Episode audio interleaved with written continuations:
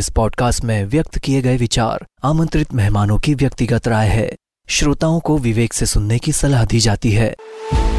Survivors of 26 ग्यारह courage and beyond red F M podcast original November 26, 2008 ये दिन एक आम दिन की तरह शुरू हुआ। जल्दी उठकर ऑफ़िस जाना ट्रेन पकड़ना अपने अपने जॉब्स पे जाना ये आम सा दिन।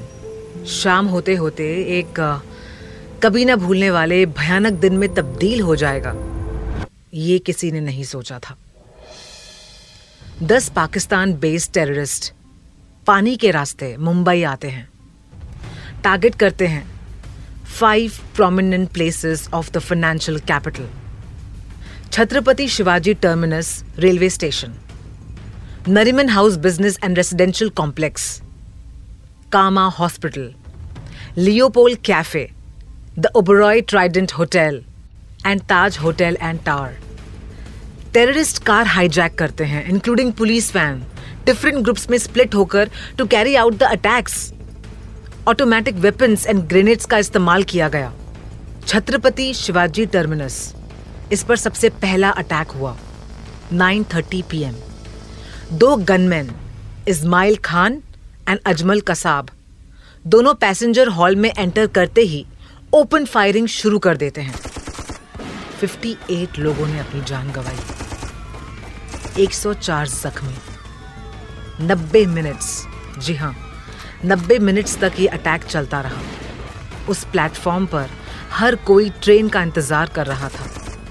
परिवार, बच्चे सब साथ में।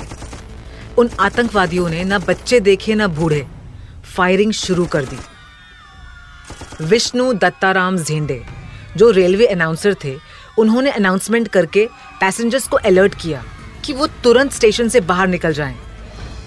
इससे कुछ लोगों की जान बच पाई अटैकर्स ने वहाँ से निकलते हुए पुलिस पर भी फायरिंग की, लोगों पर फायरिंग की और वहाँ से कामा हॉस्पिटल की ओर निकल गए इस भयानक शाम में देविका, जो एक छोटी सी बच्ची थी वहाँ प्लेटफॉर्म पर अपने पापा और भाई के साथ मौजूद थी। एक्साइटेड थी अपनी ट्रेन जर्नी के लिए। वही देविका आज हमारे साथ हैं। सर्वाइवर ऑफ़ 26 ग्यारह अटैक इन्होंने बयां की उस शाम की कहानी। सबसे पहले हमें बताइए आपके बारे में। हाउ इज़ लाइफ नाउ पहले वो बताइए।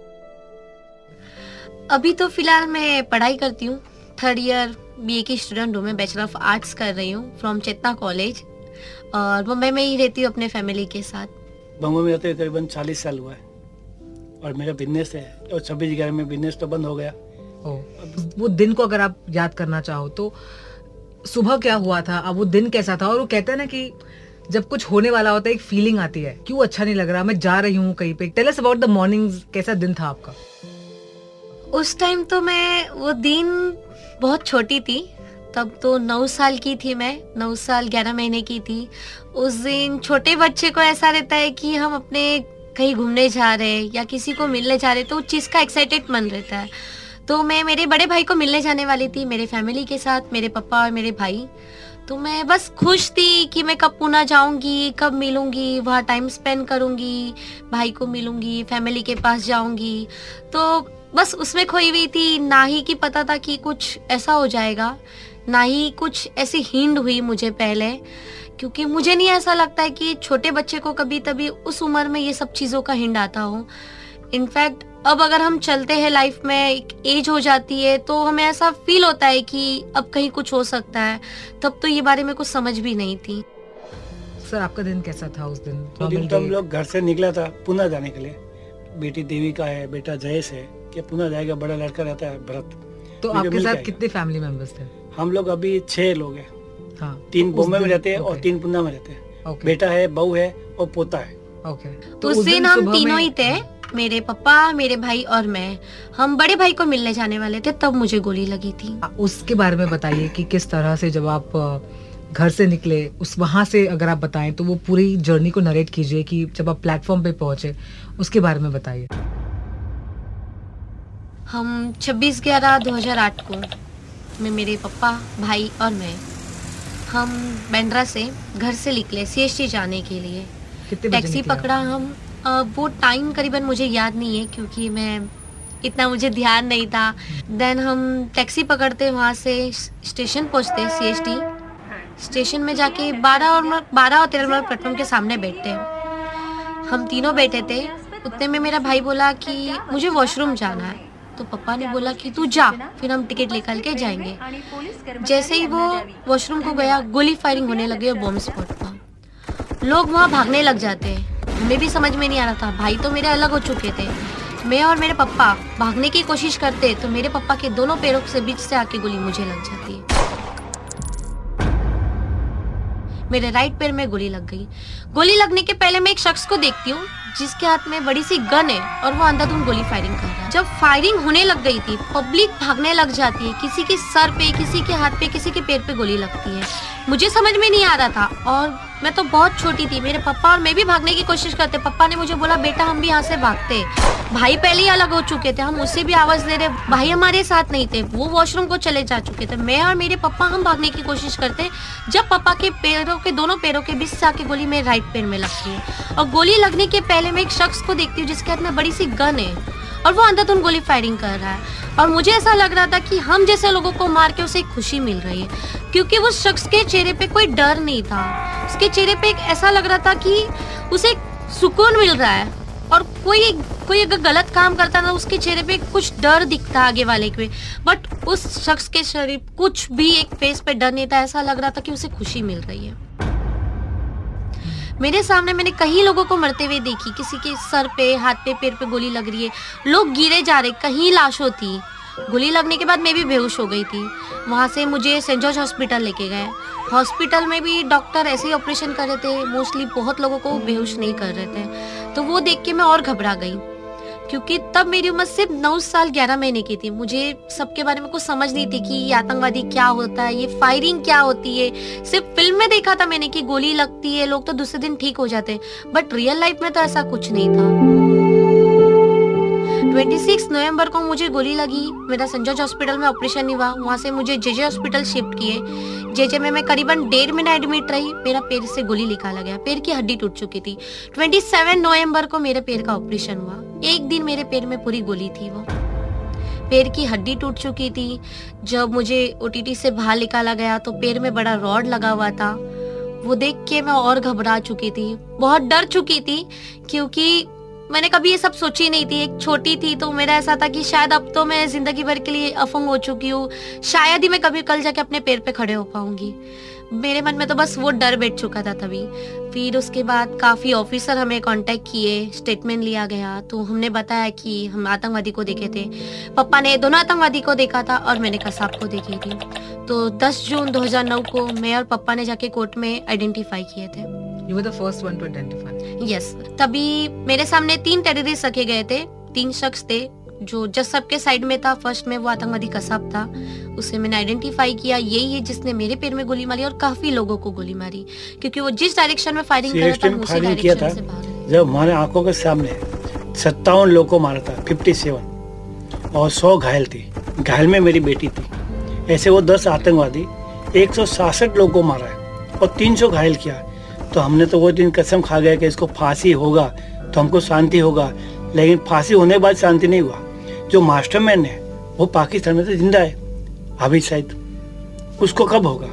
ये मैं सबको सवाल पूछता हूँ। तो मेरे को जवाब अभी तक मिला नहीं है। आपके भाई फॉर्चुनेटली वहाँ पर नहीं थे। जी। भाई हमें करीबन दो तीन घंटे के आसपास हमें हॉस्पिटल में मिले। शायद उनको किसी ने बताया होगा कि यहाँ पर सब हुआ और हम सीएससी से काफ़ी आना जाना हमारा रहता था। तो उन्हें बोला कि आपकी बहन को शायद गोली लगी है तो आप एक बार जाके हॉस्पिटल चेक कर लो। थैंक गॉड कि उस दिन भाई को कुछ नहीं हुआ और ना ही मेरे पापा को कुछ हुआ।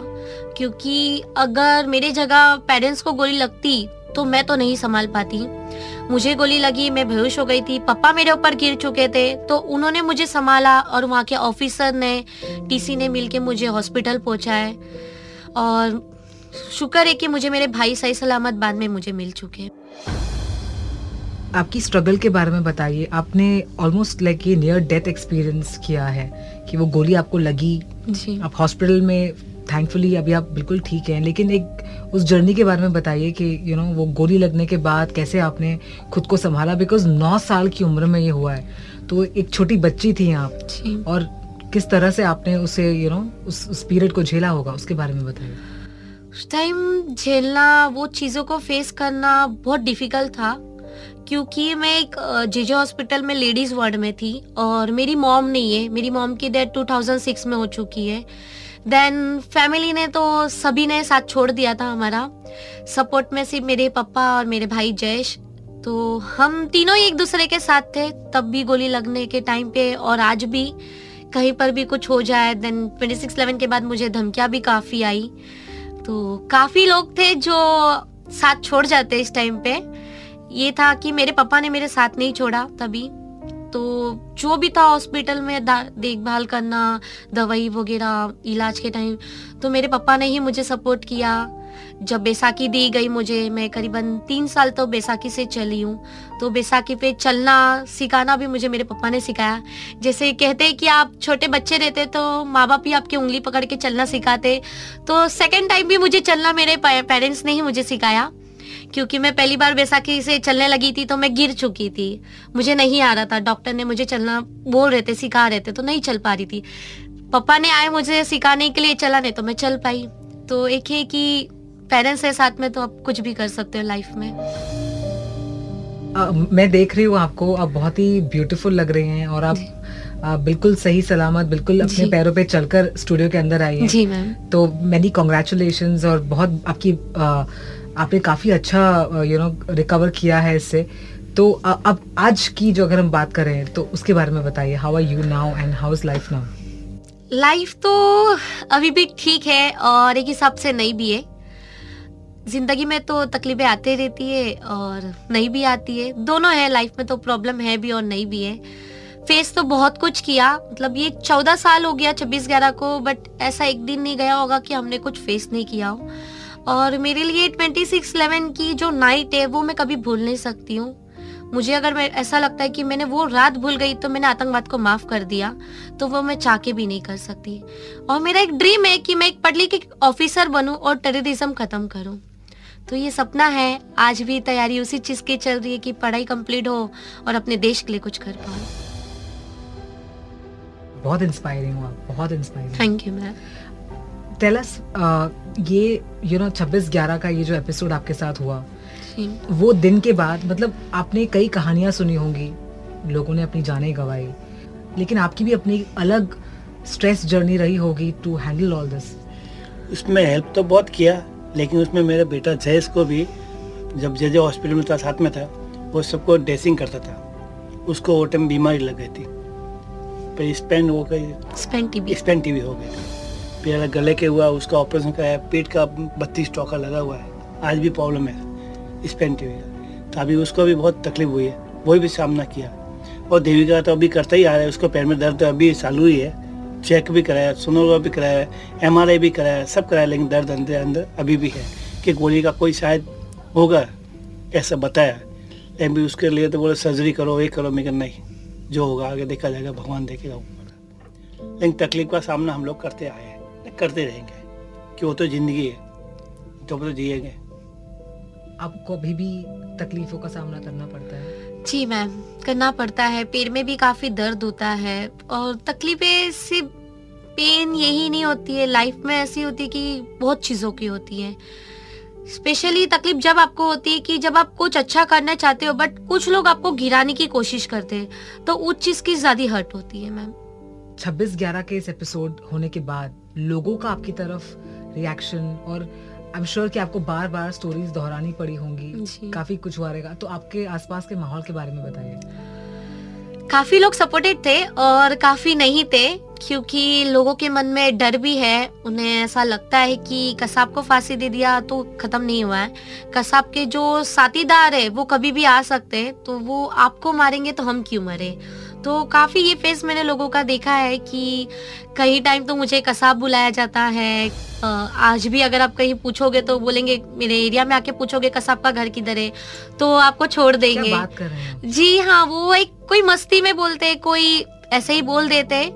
देन ये सब की तो अब मुझे आदत सी हो गई है तो मैं इस बारे में अब कुछ नहीं बोलती हूँ लोगों को। जिसे जो बोलना है बोलने दीजिए। हाँ बट मेरा सम्मान काफ़ी हुआ। ऐसा नहीं कि मुझे सपोर्ट नहीं मिला। काफ़ी एजुकेटेड लोगों से मिला और काफ़ी अनएजुकेटेड से भी। और कुछ मैंने एजुकेटेड लोगों की भी बिहेवियर देख चुकी और अनएजुकेटेड की भी। मतलब दो फेस तो मैंने लोगों का देख चुकी हूँ कि कभी अच्छा और कभी बुरा। ये भी काफ़ी देखा है काफ़ी लोगों ने बोला कि आप केस में खड़े हो गए हो आपको डर तो नहीं है क्यों हो? काफ़ी लोगों ने पीछे हटने से भी बोला ऑफर्स आए धमकियाँ आए बट हम नहीं हटे और ना ही हटना चाहेंगे क्योंकि ये मैं मेरे देश के लिए लड़ रही हूँ और आतंकवाद को खत्म करना ये एक मेरा सपना है तो वो मैं ज़रूर पूरा करूँगी। बहुत बहादुर हैं आप। बहुत बहादुर हैं। एंड आप I have no words to describe मतलब मुझे ये जानकर हैरानी हो रही है कि एक वहाँ पर जो हादसा हुआ वो एक अलग था और इसके बाद जो आप बता रहे हो वो सुनकर मुझे ज़्यादा हैरानी हो रही है। वो तो आशा डेली होते ही जा रहा है। Okay okay. जो पब्लिक का तो सुनना है वो तो फ़र्ज़ है अपना। मेरे स्कूल के टाइम पे भी मुझे एडमिशन नहीं दिया जा रहा था। मेरी जो प्रिंसिपल मैम थी उन्होंने मुझे बोला कि आप आओगे तो वो स्पॉट हो जाएगा गोली फायरिंग होगा। तो आप मर रहे हो तो हम बाकी बच्चों को क्यों मारो तो उन्होंने हमें स्कूल से धक्का भी दे दिया था निकाल दिया था बोले कि नहीं हम एडमिशन नहीं देंगे। जिद पे अड़ गए थे। देन स्टूडेंट्स ने मेरे लिए लड़े। वो स्कूल में वही स्कूल में मुझे बाद में एडमिशन दिया गया। और मैंने पूरी टेंथ वही स्कूल से कंप्लीट की। बाद में मैम का और काफ़ी टीचर्स का बिहेवियर अच्छा हो गया था चेंज हो गया उन्होंने अपनी गलती एक्सेप्ट की। ये मेरे लिए बड़ी बात थी कि मुझे वही स्कूल में फिर एडमिशन मिला और मैंने वहाँ तक टेंथ क्लियर किया अपना। आप आप मुझे जो बता रही हैं इसके बाद का लोगों का जो है वो मुझे सुन के ज़्यादा डर लग रहा है। This is really bad ma'am ऐसा होता है ना अब के टाइम पे काफ़ी लोगों को अपनी जान प्यारी होती है हाँ, ऐसा नहीं बोलती हूँ कि काफ़ी लोग आपको सपोर्ट नहीं करते। कुछ लोग ऐसे भी होते हैं जो ज़रूरी नहीं है कि वो एक ऑफिसर हो या एक कोई भी हो। एक आम आदमी भी ऐसे होते हैं जो अपने देश के लिए लड़ने के लिए बहुत कुछ करते हैं। तो उन लोगों को भी सपोर्ट करने के लिए काफ़ी लोग होते हैं और काफ़ी लोग उनका पैर खींच के गिराने की कोशिश भी करते हैं। ये एपिसोड बहुत सारे लोग सुन रहे होंगे। आपकी कहानी सुन रहे होंगे। आप उनके आप उनको एक क्या एडवाइस देना चाहेंगे क्या कहना चाहेंगे? एडवाइस तो मैं यही देना चाहूँगी मैम कि कभी कभी हम ना लाइफ में जिस बारे में डिस्कस नहीं करना चाहिए, हम उस बारे में डिस्कस करने बैठ जाते हैं। कभी कास्टिज्म कभी किसी और चीज़ों से लेके। अभी ऐसा हो जाता है ना, आप, अगर आपके साथ कोई है तो आप उसकी तरक्की से जलने लग जाते हैं। तो मैं ऐसा कहना चाहती हूँ, आप आगे किसी को सपोर्ट करो, किसी को गिराओ मत। अगर लाइफ में किसी की प्रॉब्लम है तो आप उसके साथ खड़े होए ये नहीं कि आप उसकी मज़ाक बनाओ और उसके साथ उनका बिहेवियर अलग रखें। तो दिक्कतें तो हर कुछ आती है, चाहे वो हमला हो या कुछ भी हो, आपको उसके सामने डट के सामना करना चाहिए। हमें उन लोगों से सीखना चाहिए जो देश पे बॉर्डर पे जो खड़े होके ऑफिसर लड़ते। आज army officer navy police officer हमारे पुलिस ऑफिसर जो हमारे लिए सबके लिए करते, हम उन लोगों से एक सीख मिलनी चाहिए कि हम अपने घर में बैठ के अपने देश के लिए क्या नहीं कर सकते। वो तो अपने फैमिली से दूर होके जब इतना कुछ कर रहे तो हम यहाँ बैठ के क्यों नहीं कर सकते? हम आपस में ही बैठ के कास्टिसिज्म के ऊपर लड़ते रहते, अरे ये तो हिंदू है, ये तो मोमिडन है, ये वो कास्ट है, ये क्या है? मुझे तो चीज़ समझ में नहीं आती। ये चीज़ों के ऊपर से बस राजनीति होती है तो कभी क्या होता है पता नहीं। बट जो मुद्दे पे लड़ना चाहिए वो मुद्दे को लोग भूल ही जाते हैं। जिस लोगों के लिए आपको स्टैंड लेना चाहिए, आप उन लोगों को भूल जाते हो। आज मैं ये नहीं बोलती कि मैं अकेली ट्वेंटी सिक्स इलेवन में काफ़ी लोग हैं। काफ़ी लोगों को कितनी सारी प्रॉब्लम आई है, शायद कोई नहीं जानता होगा। आज मेरे लाइफ में कितनी प्रॉब्लम आई है, ये हर कोई नहीं जानता है। नाइन इलेवन जो हमला हुआ, इसके पहले, इसके बाद भी जो हमला हुआ, कोई ये नहीं जानता कि उनके फैमिली में वो कितनी तकलीफें देखते हैं। सिर्फ़ हाँ हम इतना जानते कि हमला हुआ बट उनके साथ क्या हो रही है? उनकी लाइफ में क्या है? ये किसी को नहीं पता।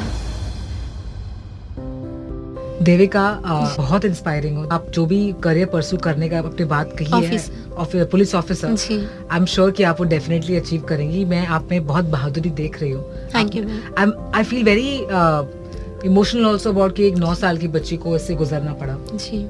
लेकिन जितना आपने अपना बहादुरी दिखाई है जितना स्ट्रेंथ आपने दिखाया I really I am sure कि आप बहुत आगे जाएँगे लाइफ में। एंड आपने जो मैसेज दिया है it's very important for all of us to क्योंकि हम सच में बहुत छोटी छोटी बातों को लेकर। मुद्दा बनाते हैं उसको लेकर लड़ाइयाँ करते हैं लेकिन जो असली बातें हैं जो जो चीज़ें हैं अपने देश के लिए खड़ा होना वो हम नहीं कर पाते। थैंक यू सो मच यहाँ स्टूडियो में आने के लिए हमसे बातें करने के लिए और हमें इतना इंस्पायर करने के लिए। Thank you ma'am thank you so Thank you. Much 2611 attacks ने लोगों की जिंदगियाँ बदल कर रख दी। अपनों को खोने का दुख सिर्फ़ वही जान पाए, जिन्होंने इस अटैक में अपनों को खोया। इस अटैक्स के बाद न्यूज़ हेडलाइंस जोरों पर थी। नहीं रुकेगी मुंबई, नहीं थमेगी मुंबई। मुंबई की ट्रेन एक बार फिर पटरी पे। हाँ नहीं रुकती है मुंबई, नहीं थमती है मुंबई। ये आतंकवाद जान तो ले लेता है, पर मुंबई को रोक नहीं पाएगा कभी। लेकिन वक्त ठहर जाता है। ज़िंदगी रुक जाती है, थम जाती है। उन लोगों के लिए जिन्होंने इन अटैक्स में अपनों को खोया। बस यही एक लाइन उनके लिए ज़िंदगी में रह जाती है कि काश काश उस दिन मैंने उसे घर से बाहर जाने से रोक दिया होता। Survivors of 26 Gyara, Courage and Beyond. A Red FM podcast original.